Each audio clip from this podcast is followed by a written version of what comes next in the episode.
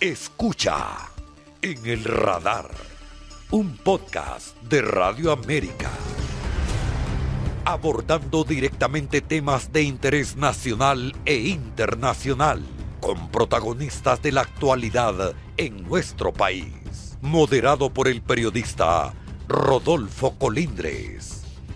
En el radar, un podcast de Radio América. Episodio 6 con el abogado Yuri Melara. Saludos amigos, gracias por acompañarnos en este nuevo episodio, el sexto de En el Radar, en el podcast de Radio América, donde dialogamos con los personajes que hacen noticia y opinión en Honduras. Hoy nos acompaña el abogado Yuri Fernando Melara, exfiscal general de la República y también él fue presidente del Colegio de Abogados, entre otros de los cargos hasta hace unas horas, podríamos decir, días atrás, se, le estaba mencionando muy fuerte para ser magistrado de la Corte Suprema de Justicia, pero algo pasó en el camino. Vamos a reflexionar sobre eso. Abogado Yuri Fernando Melara, gracias por acompañarnos aquí en el podcast de Radio América en el Radar.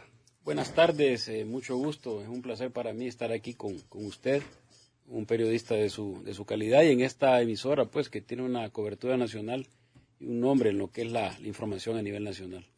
Bueno, decías, entrando en materia, decíamos, abogado, se le mencionó, y usted estaba en nombre, que tristemente entró en una como negociación. ¿Qué, fue lo que pasó?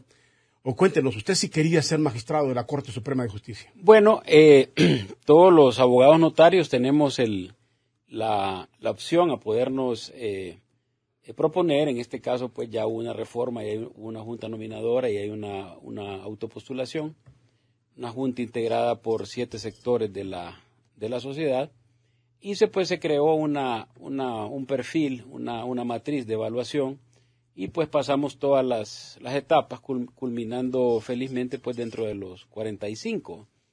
Eh, a partir de ahí pues ya el tema se vuelve político, ya eh, caemos en, en, el Congreso Nacional y pues eh, el comienzo creo que el Partido Libre siempre tuvo claro quiénes eran sus seis o sus siete candidatos. Lo mismo el Partido Nacional siempre tuvo claro en quiénes eran sus cinco. En el Partido Liberal al comienzo eh, hubieron ciertos eh, movimientos que al final pues culminaron en, los primeros tres que estaban previamente definidos. Hasta ese momento pues nosotros no, no figurábamos.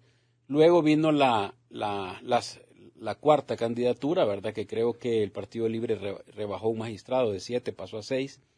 Y pues esa fue la, candidatura de la discordia, porque tanto eh, se convirtió en una lucha partidaria, pero más que todo ideológica, donde pensaban pues de repente que, que, la, el, magistrado que ocupara esa cuarta posición, como le decían, el octavo pasajero, era el que iba a definir la balanza en el Poder Judicial, que de repente se iba a plegar o bien a la oposición o bien al oficialismo, ¿verdad? Y eso fue lo que generó pues una serie de, circunstancias y negociaciones que de repente pues hay cosas que nunca se van a saber, van a ser de esos misterios sin resolver, como dicen, ¿verdad?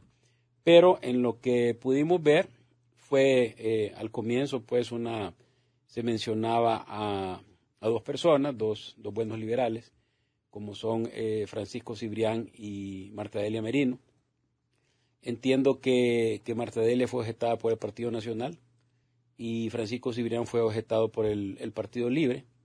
Luego, pues, eh, entramos nosotros en la, en la contienda y, pues, lo que nos objetaban era un parentesco con la, con la presidenta actual, eh, parentesco que no está dentro de los grados que, que prohíbe la ley, porque la ley habla de cuarto grado de consanguinidad y segundo de afinidad. Y aparte que, como usted sabe, en las familias hay de todo, ¿verdad? Platicaba yo con, con Mauricio Villa el otro día me decía, tengo un sobrino, me dice que está casado con una, con una hija del expresidente Maduro. Tengo otro que está casada con una hija del expresidente Zelaya. Y yo soy liberal. Entonces, eso pues yo creo que no es una, un motivo de, descalificación en función de que ya la misma ley establece cuáles son las, las prohibiciones en cuanto a parentesco y afinidades se refiere. Ahora, usted claramente es liberal, pero eso no sé si es parentesco, pero el hecho de que el libre se inclinara a usted y no al abogado Cibrián, para muchos era un mal síntoma para control de, la concentración de poder. Es que eso no es cierto. Eh, libre nunca se inclinó hacia mi persona, ni tampoco el Partido Nacional lo hizo. Eh, simplemente había eh, una objeción de parte del Partido Libre hacia, hacia el correligionario y amigo Cibrián y otra objeción de parte del Partido Nacional hacia la abogada Merino, que eran los dos candidatos. Entiendo yo que hubo una, una reunión de la bancada, ¿verdad? En los cuales eh, hubo cierto, por no decir un empate, pero sí hubo cierto, un sector que apoyaba al abogado Cibrián, otro que apoyaba a mi persona. Y creo que alguien dijo, bueno, entonces pongamos una mujer, que, que vayan dos mujeres y dos hombres por la equidad de género. Y es donde resulta la abogada Merino. Luego eh, viene el veto hacia, hacia el abogado Cibrián y viene el veto hacia, hacia Marta Delia, por libre del Partido Nacional respectivamente. En cuanto a mi persona, pues yo nunca fui candidato ni del Partido Nacional ni del Libre. Eh, sí me imagino que tuvo que haber una objeción de cualquiera de las dos fuerzas. No me atrevería yo a pensar quién fue, porque todavía el, el día anterior a la elección, pues ya se había tomado la decisión que, que iba a ser mi persona. Pero el día siguiente en la mañana, pues eh, ya hubo un cambio. Hablábamos del abogado Spear. Después eh, él salió de la lista, creo que quedó ahorita como magistrado suplente. Después hablaban del abogado castellano Hip, también salió de la lista de propietarios. Después se habló de la abogada Sandra Velar Rajó de Comayagua, también salió de la lista. Después se hablaba de Roxana Morales, también salió de la lista. Y después entró el abogado Mairena, un profesional de muchos quilates, un doctor en Derecho Mercantil, que no se mencionaba y que sale pues en, las últimas tres horas como producto de una, de una tercería. Incluso un momento que lo sacaron también, ¿verdad? Y 40 minutos después volvió a ingresar y finalmente pues logró coronar la aspiración, porque la verdad que es una aspiración, ¿verdad? Todos nos hemos sometido a este proceso con la idea no de, de, no ser electos, sino que de ser electos, pero al final entendemos de que los diputados son libres de votar por quien ellos quieran, ¿verdad? Y esto así es y debemos de aceptarlo. Ahora, eso de buscar una tercería pareciese... Eh casi un extremo, o sea, que casi era inaceptable totalmente, o habían otras fuerzas que, que tal no estaba de acuerdo ni con usted ni con el abogado Cibrián, que eran las dos personas que finalmente estuvieron más en, el... Bueno, las fuerzas ahí son los partidos políticos, ahí son, son tres bancadas representativas, una cuarta bancada, pues, que es el, el PCH, que cuenta con apenas nueve, nueve diputados, eso viene siendo como el 7% del Congreso Nacional, y ellos incluso hicieron una lista hicieron una lista de descalificación como que no existiese la Junta Nominadora, cuando ya la Junta, que todo el mundo ha le ha dado su, voto de confianza y su credibilidad, hicieron una lista donde, donde incluyeron, por ejemplo, me incluyeron a mi persona, incluyeron al mismo Cibrián, incluyeron incluso a, diputados, a magistrados que fueron electos, que aparecen en, en, esa lista de los cuales, de los abogados por los cuales ellos no votarían. Entonces, esa fue como una, una descalificación previa, ¿verdad? Prácticamente haciendo a un lado e ignorando y respetando lo que ya había dicho la Junta. ¿Y cuál era su pecado ahí, cree usted? Por llamarle de alguna forma, su pecado de Porque con el caso de, de, otros podrían decir la posición que pudo haber tenido acá, pero en el caso del Partido Salvador, su, su accionar como fiscal adjunto, ¿qué fue lo que pesaba? Mire, ahí hay muchos abogados que tienen bufete en el Partido Salvador de Honduras y que, que han sido contrapartes de repente o que tienen sus intereses y de repente pues éramos un estorbo o de repente puede ser también algún tipo de, de situación personal con, con, con, alguien del partido, con alguno de los grandes líderes, que de repente pues cualquiera que fuera, se fuera Cibrián, fuera Wagner Vallecillo, fuera yo, eh, iba a causar incomodidad, incomodidades que realmente solo existen pues en la cabeza de ellos. Porque nosotros, nosotros somos demócratas y nos vamos a mantener en democracia siempre. Nosotros eh, no estuvimos de acuerdo con, circunstancias que pasaron acá en, eh, en, el 2009, no estamos de acuerdo con circunstancias que pasaron en el, 2000, en el 2017. Eh, cuando nosotros nos hablan, por ejemplo, de temas del aborto, del tema del matrimonio entre personas del mismo sexo, nosotros hemos dejado claramente cuál es nuestra posición y ha sido dentro de la legalidad. Y por lo tanto, nosotros vamos a aplicar o hubiéramos aplicado lo que dice la Constitución. Y mientras la Constitución no se cambie, esa es la norma que nosotros tendríamos que haber aplicado como magistrados. En esta elección de magistrados de la Corte Suprema de Justicia, pesó al final lo político y no la meritocracia, como se le llama. Definitivamente, es decir, creo que el tiempo fue demasiado corto, los diputados no tuvieron ni siquiera el tiempo de poder revisar los currículums de los 45 candidatos que estábamos ahí, o sea, no, no hubo, no una, una, apreciación, por ejemplo, de la parte académica, si usted tenía maestría, si usted tenía doctorado, si usted eh, estaba, estaba en la cátedra, si usted había ocupado puestos relevantes o si usted había escribido libros, si había incidido en temas de jurisprudencia y demás, tampoco su experiencia en el Poder Judicial o, en el Ministerio Público o, el ejercicio profesional, ¿verdad? creo que hubo muy poco tiempo y no hubo oportunidad de que, de que los diputados pudieran conocer el currículum de los 45 candidatos. Esa es una realidad, creo que son cosas que se deben de cambiar. Imagínense que la Junta entregó el listado el 23 de enero y la elección estaba proyectada para el 25. Entonces, en dos días es imposible que usted pueda revisar el perfil de 45 personas. ¿Quién le dijo a usted en su momento, mira, estás fuera, definitivamente aquí no hay por dónde? ¿Quién, le dio esa noticia? Porque me imagino que la conoció. No, fíjese que a mí nadie me dijo ni estás adentro ni estás afuera. Yo simplemente escuchaba los medios, miraba, miraba los noticieros y miraba que en la, en la casilla cuarto del Partido Liberal eh, desfilaron como ocho o diez caras diferentes y también desfiló el signo de interrogación. Aparecía el signo de interrogación y entonces cuando ponían el signo de interrogación, pues yo sabía que es que no, no sabían a quién poner, ¿verdad? Y en algún momento estuvimos nosotros, creo que los últimos dos días antes de la elección, estuvo el abogado Cibrián, incluso en la nómina del Congreso, lo, lo, mencionan a él varias veces en las propuestas que se hicieron, estuvo la abogada Merino también, y luego pues vimos al abogado Spear, vimos al abogado Castellano, entonces eso era lo que uno se daba cuenta. Y obviamente cuando ya se da la elección y usted no tiene la nómina, pues ya sabe que fue excluido. ¿Cómo se sintió? ¿Se sintió no, una normal. frustración? No, de ninguna manera. Un sueño trunca. De ninguna manera. Es decir, cuando usted se, se, se promueve en un, en un concurso, porque es un concurso, de esa naturaleza, usted puede pasar que dos cosas son seguras. Una es que logre culminar la aspiración y otra es que no la culmine. Entonces estamos preparados para ambas circunstancias. Es decir, yo yo sigo adelante, eh, yo me dedico al ejercicio profesional, era una forma de, realización profesional y de poder salir dentro de un tiempo. Yo tengo 56 años, iba a salir de 63 años y quería salir por la puerta grande, pero no es una cosa que me va a, frustrar o me va a quitar el sueño o, que alguien se va, se va a morir por eso. Bueno, salió la otra alternativa que fue bastante cuestionada y quiero su opinión sobre eso, eh, los suplentes que no estaban y agregaron finalmente suplentes y había una alternativa de entrar por los suplentes, ni siquiera por los suplentes. ¿Era correcto esto de los suplentes? Mire, ah, en el pasado ya la Corte tenía nueve propietarios y, creo que eran seis suplentes y el problema de los suplentes era que litigaban, litigaban y traficaban influencias porque eran magistrados los que llegaban a los tribunales ante el juez, pues, entonces los jueces se sentían amilanados. Pero en la reforma constitucional habla de 15 magistrados propietarios y no habla de suplentes. Entonces tenía que hacerse una reforma constitucional para agregar la figura del suplente y que entrara en vigencia en la siguiente legislatura.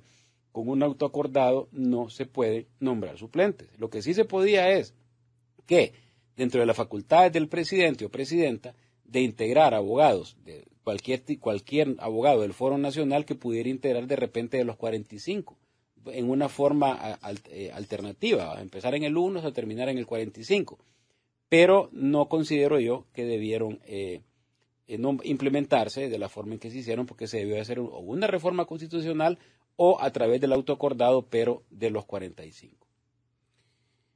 Se le dio, alguna gente aplaudía a la Junta Nominadora, otros se ha cuestionado. A estas alturas, la conclusión final que usted puede tener, se nos dijo algo diferente. ¿Fue algo diferente o terminó siendo las cosas igual o más de lo, sí fue, Sí fue algo diferente, porque en las juntas anteriores excluían a los profesionales y ni siquiera les decían por qué los habían excluido. Aquí por lo menos se le, se le dijo por qué, que en qué etapa fue que falló. Pero sí creo que al final hubo mucha discrecionalidad. Por ejemplo, nunca tuvimos acceso a ver nuestras notas. Eh, no sabemos si, si era, si era un, un escenario nuevo, no sé por qué poner calificaciones. Por ejemplo, hay, una, un, sector ahí que dicen que tres se pusieron de acuerdo y le pusieron noventa y pico a una persona y salió como, muy bien calificada. Eh, yo logré ver las, mías que las pusieron creo que en la televisión una vez, pero rapidito, y veo que estoy bien evaluado por colegios de abogados, estoy bien evaluado por centrales, obreras, estoy bien evaluado por, por ¿cómo se llama?, por, por Corte Suprema, por claustro de profesores, por COEP, estoy hablando de 85, 87 para arriba. Pero sociedad civil inexplicablemente me pone 60. Entonces, ¿cómo va a ver usted que puede haber tanta discrecionalidad y tanta disparidad cuando un calificador le pone casi 90 y el otro le pone 60, son 30 puntos menos? Entonces, creo que al final eh, no se manejó con adecuado criterio ese, ese enorme grado de discrecionalidad a la hora de calificar. Por ejemplo, en la entrevista, la entrevista era subjetiva. Entonces tenía un puntaje, yo le puedo poner 0 a usted o le puedo poner 10 concluyó usted en eso, en que es muy subjetiva la calificación porque al final Hablando con el español más claro, como se dice, pesa el hecho de si me simpatiza o no me simpatiza, estoy de acuerdo con usted ideológicamente o no. Eso es lo que pesa todos tienen su corazoncito, ¿verdad? Y al final, eh, en el tema de la, de la idoneidad, por ejemplo, el tema de las tachas y denuncias, creo que fue un ejercicio muy bonito, que creo que era necesario, era importante, y eso permite hacer una radiografía del candidato e incluso hasta limpiarlo, hasta limpiarlo. Pero ¿qué pasaba? Por ejemplo, usted me caía mal y yo mandaba una denuncia anónima por correo y usted estaba tachado. Y le admitían la tacha. Y después se le declaraban sin lugar, pero para temas de idoneidad, el que no había recibido ninguna tacha y usted tenía una ventaja porque usted se había estado tachado y de repente fue una tacha por, por ejercicio profesional, por alguien que usted le gana un juicio, por alguien, o por alguien que le cae mal y manda una denuncia vía correo electrónico, anónima y se le da trámite. Eh, en su análisis muy personal, que sabe que hubo una discusión política, eh, ha pensado cuando fue fiscal adjunto y decir tal vez esta cosa me, afectó, la imagen que se proyectó no era la correcta de mí, o había gente que, me miraba de forma... No, yo pasé todos los filtros de la Junta Nominadora, ¿verdad? Incluso recibí una tacha ahí que era, que era, era de dos personas, eh, copiada y pegada, que era la misma, una tacha que decía que cuando yo fui fiscal, la Junta Nominadora era ilegal y que como era ilegal, que yo no debía haber tomado juramentación, ni el otro fiscal tampoco. Eso fue hace más de 20 años. Y aparte que eh, yo nunca supe pues que la Junta fuera declarada ilegal por un juez competente. Entonces, una tacha antojadiza, para ponerle un ejemplo. No, yo creo que, claro, si usted ve, por ejemplo, los magistrados que no repitieron, pues de repente tuvo que ver con el ejercicio de sus funciones, ¿verdad? Eh, de repente, eh, los otros funcionarios que estaban en otras instituciones también pudo ser que tuvo que, alguna incidencia en sus actuaciones, ¿verdad? Sin embargo, para eso le pedían a usted una constancia y no tener antecedentes penales. Le pedían una constancia y no tener antecedentes policiales. Le pedían una constancia al Ministerio Público que no tenía denuncias. Le pedían una constancia a la Procuraduría que no tenía demandas. Eh, del SAR que no debía impuestos. O sea, lo que, los requisitos constitucionales que están ahí. Eso no se puede obviar. Sin embargo, al salir 45 candidatos, no hay espacio para tanta gente, solo son 15 hay que escoger 15 y ahí pues pueden haber un tema de meritocracia y también puede haber un tema de preferencia. Y en el caso de los políticos, obviamente tiene que ser un tema más de, preferencia que de meritocracia. En el país siempre se habla de la embajada de los Estados Unidos, o del gobierno. ¿Usted tuvo algún problema o, usted nunca estuvo en el radar de ellos para el caso? No, yo tuve un problema cuando, cuando estaba en la fiscalía, ¿verdad? De, un, de unos clientes que yo tuve eran, eran, eran, eran, ¿cómo se llama?, inversionistas americanos que se pelearon entre ellos, familiares. Y pensaron en algún momento de que yo pude haber tomado partido a favor de alguno de los dos, pero eso, eso quedó debidamente aclarado, ¿verdad? Hay, hay resoluciones de la institucionalidad del país donde, donde dicen que ahí no hubo absolutamente nada. Entonces yo no creo, pues, que, que la... Eh, yo he visto que este embajador es bien respetuosa. Yo no, no vi como en juntas anteriores... Eh, eh, intervención de ellos. Y más bien eh, lo que he visto es que eh, hay como un tema mucho como de, respeto a, la soberanía, así que eso yo no creo que además, como le digo, yo no, no debo nada, no temo nada. Y sí, en algún momento pues hubo, alguna circunstancia con ellos, pero eso quedó aclarado. Pero nadie lo trajo a, colación en la actual elección. No, no de ninguna manera, incluso no a nivel de junta nominadora uno oye cosas en la calle, ¿verdad? De que alguno, algún tipo de, candidato de repente tuvo en su momento algún problema por haber defendido eh, narcotraficantes, por haber otorgado poderes de, narcotraficantes, eh, por haber defendido lavadores de activos y, situaciones que yo creo que de repente pueden incomodar a ciertas eh, a ciertos sectores en el caso nuestro, pues fíjese que nosotros no ejercemos derecho penal y nunca hemos defendido a ningún narcotraficante ni cosa que se parezca. No es que esté criticando yo a los colegas, porque hay un código de ética que más bien nos obliga a defender a cualquier tipo de persona que busque nuestros, nuestros servicios. Claro, el derecho a la defensa, que es universal. Es correcto, es universal. Ahora, eh, esta corte, ¿cómo queda? ¿Siente usted, eh, al final se logró la, independencia o siempre queda e, e, e, esa, esa inclinación que puede ver la gente de que quien tiene el poder controla finalmente los tres poderes del Estado? Mire, había que elegir la Corte, había que elegir la Corte y la verdad que creo que incluso se debió haber pasado el procedimiento constitucional, que era elegir individualmente. Y no se hizo. Al final, pues se, dio una nómina, pero no importa, eso representa la voluntad y el acuerdo de todos los actores políticos del país y lo que se quiere, pues, es darle gobernabilidad al país. ¿Cree usted que eh, en una elección de forma individual los resultados pudieron haber cambiado? Definitivamente que sí, definitivamente que sí. No, no puedo decir que, que drásticamente, porque a cada quien pues tenía sus... Hay líneas de, partido. seleccionados y, favoritos, ¿verdad? Y, pero sí pudo haber algún tipo de cambio, ¿verdad? De repente, incluso la ellos hablaban de que, de que el voto fuera público, pues la Constitución dice que era secreto. Si aplicamos la norma constitucional, debió ser secreto. Entonces, en el secreto usted queda en libertad de votar por quien usted quiera, no por el que le digan que tiene que votar. ¿Cuáles son los peligros o, las ventajas? La gente hablaba de la Corte en función de que quien tiene el poder, aquí se define si viene una constituyente, si vienen reformas constitucionales que favorezcan a grupos o familias o no. ¿Cómo, cómo mira usted el, panorama? Mire, fíjese que yo, habían tantos pronósticos, habían tantos negros nubarrones, decían que, que turbas iban a tomar el Congreso, que no se iba a poder elegir la Corte que se iba, eh, se iba a instalar con 65 diputados, que se iba a elegir con 65 diputados con simple mayoría.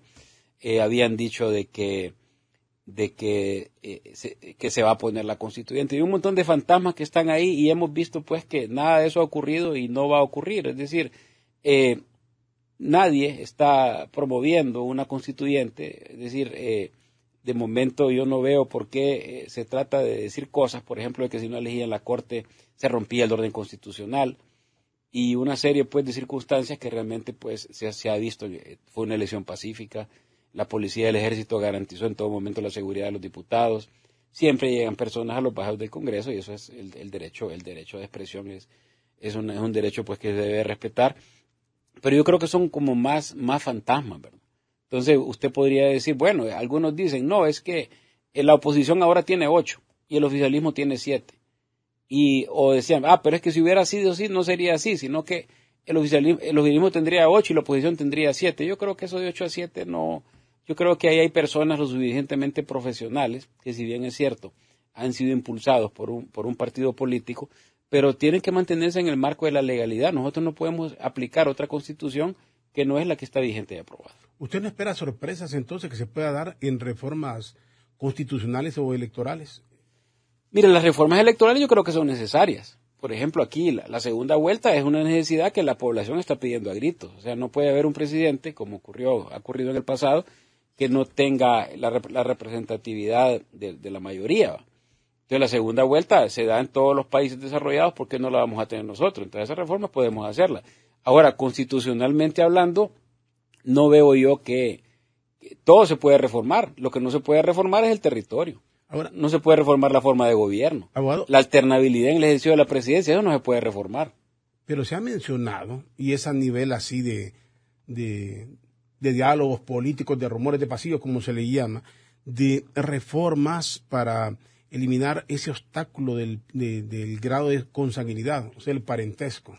Y algunos lo asocian con la familia del poder, obviamente, que pueden lanzar, todos estarían inhabilitados, pero una reforma les podría permitir al hijo de Doña Xiomara, o alguien participar. ¿Cree usted que vengan reformas de ese tipo? Es que yo creo que también nos estamos como adelantando demasiado las circunstancias. Fíjate que este gobierno hay que dejarlo trabajar, hombre, solo tiene un año. Solo tiene un año y yo creo que hay que dar la oportunidad, así como se le dio a los otros partidos, de poder eh, sentarse, poder desarrollar sus proyectos, poder ordenar la casa.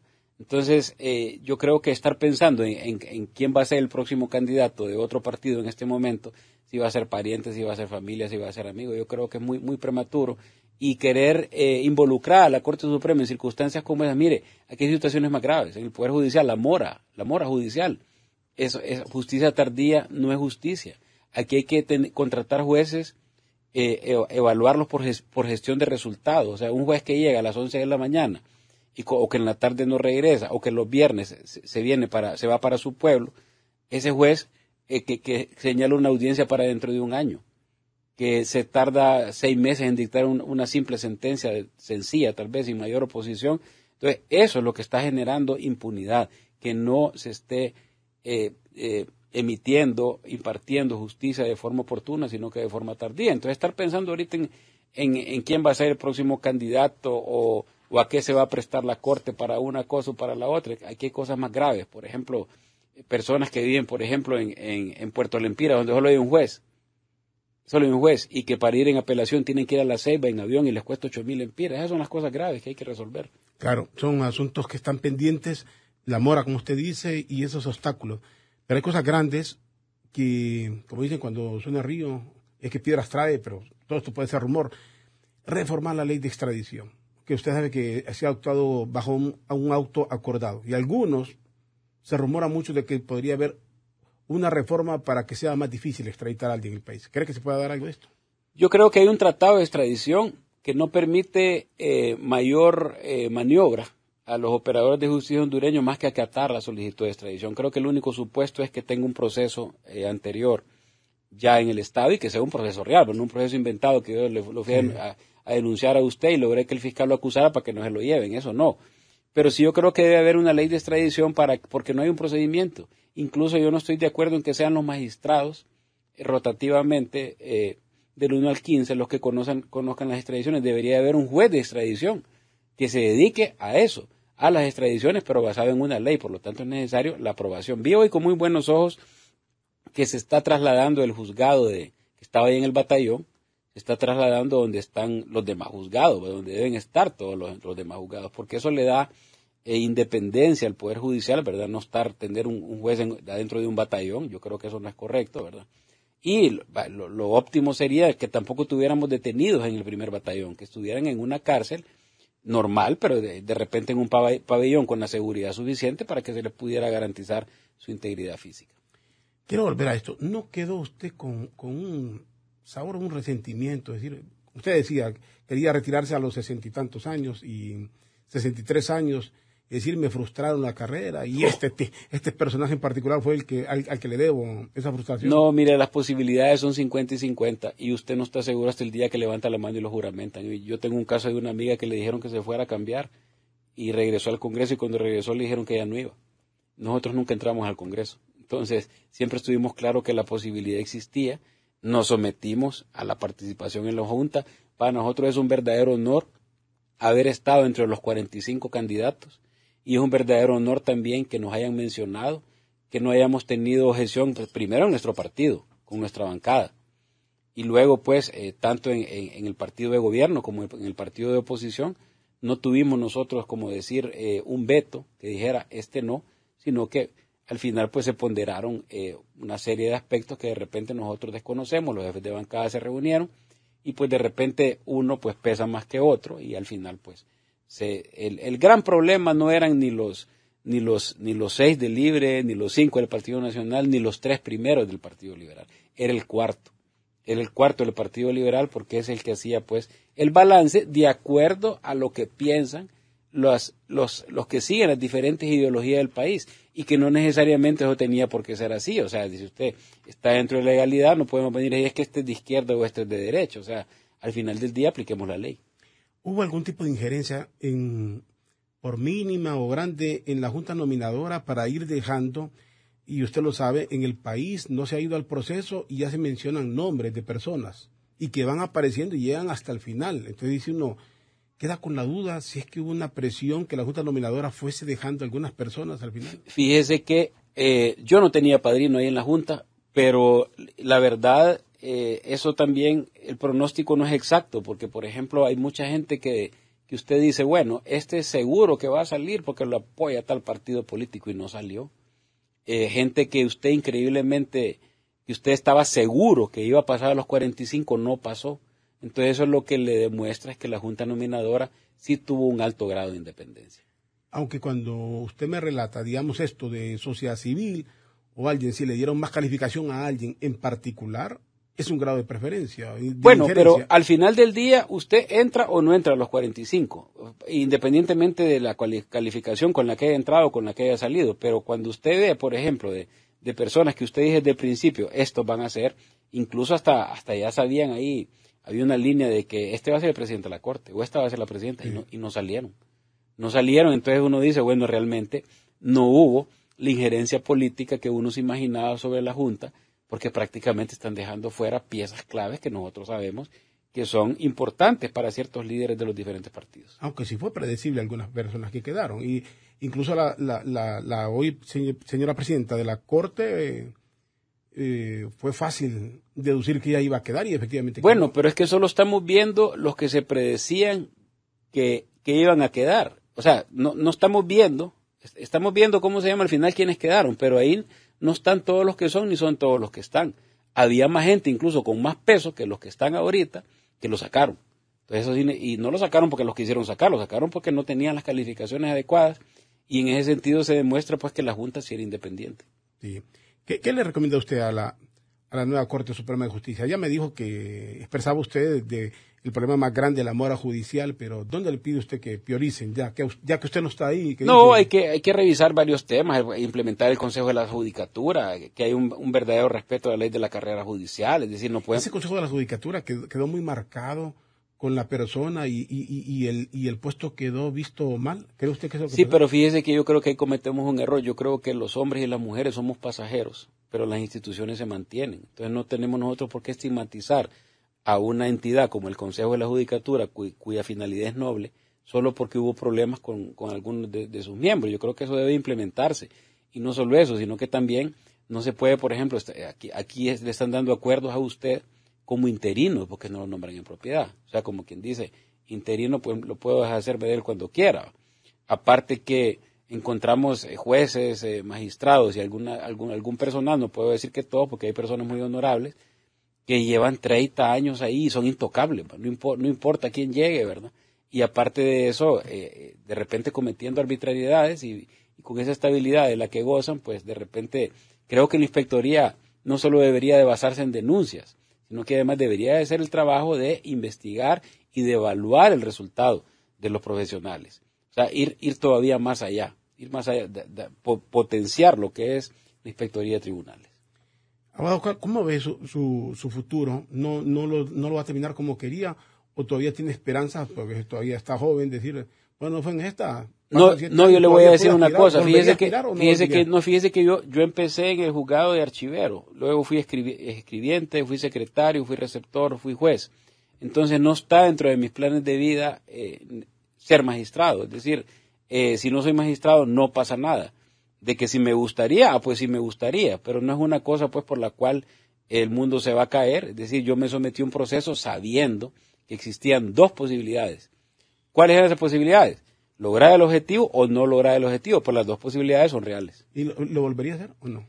Pues podría ser, podría ser, de repente dentro de siete años a lo mejor yo tengo otra forma de pensar y ya no me interese. O puede ser que lo vuelva a intentar, ¿verdad? Si, eh, no, no, no, sé qué va a pasar para ese tiempo, ¿verdad? Pero como le digo, no es algo como quien dice, uno tiene planes, por ejemplo, de tener una familia, de casarse, de honrar a sus padres, de cuidar a sus padres, de obtener un título profesional, de obtener un, posgrado. Eh, esas son las aspiraciones que, un ser humano puede tener en la vida. Y claro, solo, el que, el que no, solo los muertos no aspiran, ¿verdad? Todos tenemos derecho a aspirar, pero también eh, sabemos que las posibilidades, eh, o sea, solo Dios sabe qué es lo que le tiene preparado. Y si usted es cristiano, usted sabrá que solo Dios sabe a dónde debe y a dónde no debe de estar usted. Sí, y finalmente, su familia, que eh, obvio, nadie, como dice usted, la vida sigue, aquí no ha pasado nada, pero quedaron como, como decir ahí, eh, tristes, resentidos, pudo ser, estuvo a un paso, eh, algún tipo de desánimo a estas alturas. No, de ninguna manera. Fíjese que yo tengo cuatro hijos, tres son abogados, tenemos un bufete familiar y ahí, ahí trabajamos. Y más bien lo miraban como que, puchica, qué lío, mi papá se va a ir para, para, para la corte y nosotros vamos a quedar aquí solos. Son personas jóvenes que necesitan pues como de, de guía todavía, muchachos recién graduados que están estudiando. Tengo un hijo incluso que está sacando su maestría en Estados Unidos y otro que otro que está que ya la sacó acá y la y la y la, la, la, hija mujer pues eh, también está integrada al bufete. Y no ellos lo miraban como una como una posibilidad verdad que si se daba pues qué honor por mi papá pero pero para efectos de nosotros eh, era mejor que se quedara acá. Concluyo ahí, entonces usted se queda con, la tranquilidad. Eh, si no llegó es por esas cosas políticas que se dan, por esas negociaciones que no las entiende o, las entiende, pero no porque como profesional tenga algo que le debe a la sociedad. Teníamos que estar claros en que eran dos etapas. La etapa de la Junta Nominadora y la etapa del Congreso Nacional. La etapa de la Junta Nominadora usted tenía que tener su expediente limpio y presentar todas las constancias que demostraran y resoluciones y si fuese tachado, pues desvirtuar la tacha y someterse a un examen de conocimiento, someterse a un estado socioeconómico, a un estudio socioeconómico, a un estudio psicométrico y a una entrevista. Usted sabía que, y, y, sabía que existía la posibilidad de no pasar a los 45. Entonces se dio la posibilidad que sí pasamos a los 45, pero cuando llegamos al Congreso ya sabemos que aquí es otra historia. Aquí ya no se trata de, de, poder pasar todos los valladores de la Junta Nominadora, que, en algunos casos requieren un esfuerzo, aquí usted ya no puede hacer nada. Más que sentarse a esperar a ver si es del agrado de los políticos o los políticos están interesados en que usted participe, porque como le digo, el tiempo fue tan corto que ni siquiera pudieron leer los currículums, y, y, si ellos están interesados, pues usted va, si no está interesado no va, o sea que prácticamente 50 y 50. Abogado Yuri Melara, le agradezco mucho que nos acompañe en este sexto episodio de En el Radar, podcast de Radio América, y un gusto haberlo tenido. Igualmente, muchas gracias, buenas tardes, fue un placer estar aquí con usted y créame que ha sido una plática muy, muy aleccionadora, muy entretenida, muy, muy de crecimiento. Gracias. El abogado Yuri Melara expresidente del Colegio de Abogados, ex fiscal adjunto, estuvo a un paso de ser magistrado de la Corte Suprema de Justicia, pero no pudo ser. Aquí con nosotros, en el radar de Radio América. Gracias y los invitamos para el próximo episodio. Encuéntranos en Spotify, Apple Podcasts, Deezer, como podcast Radio América HN y en nuestra página web www.radioamerica.hn.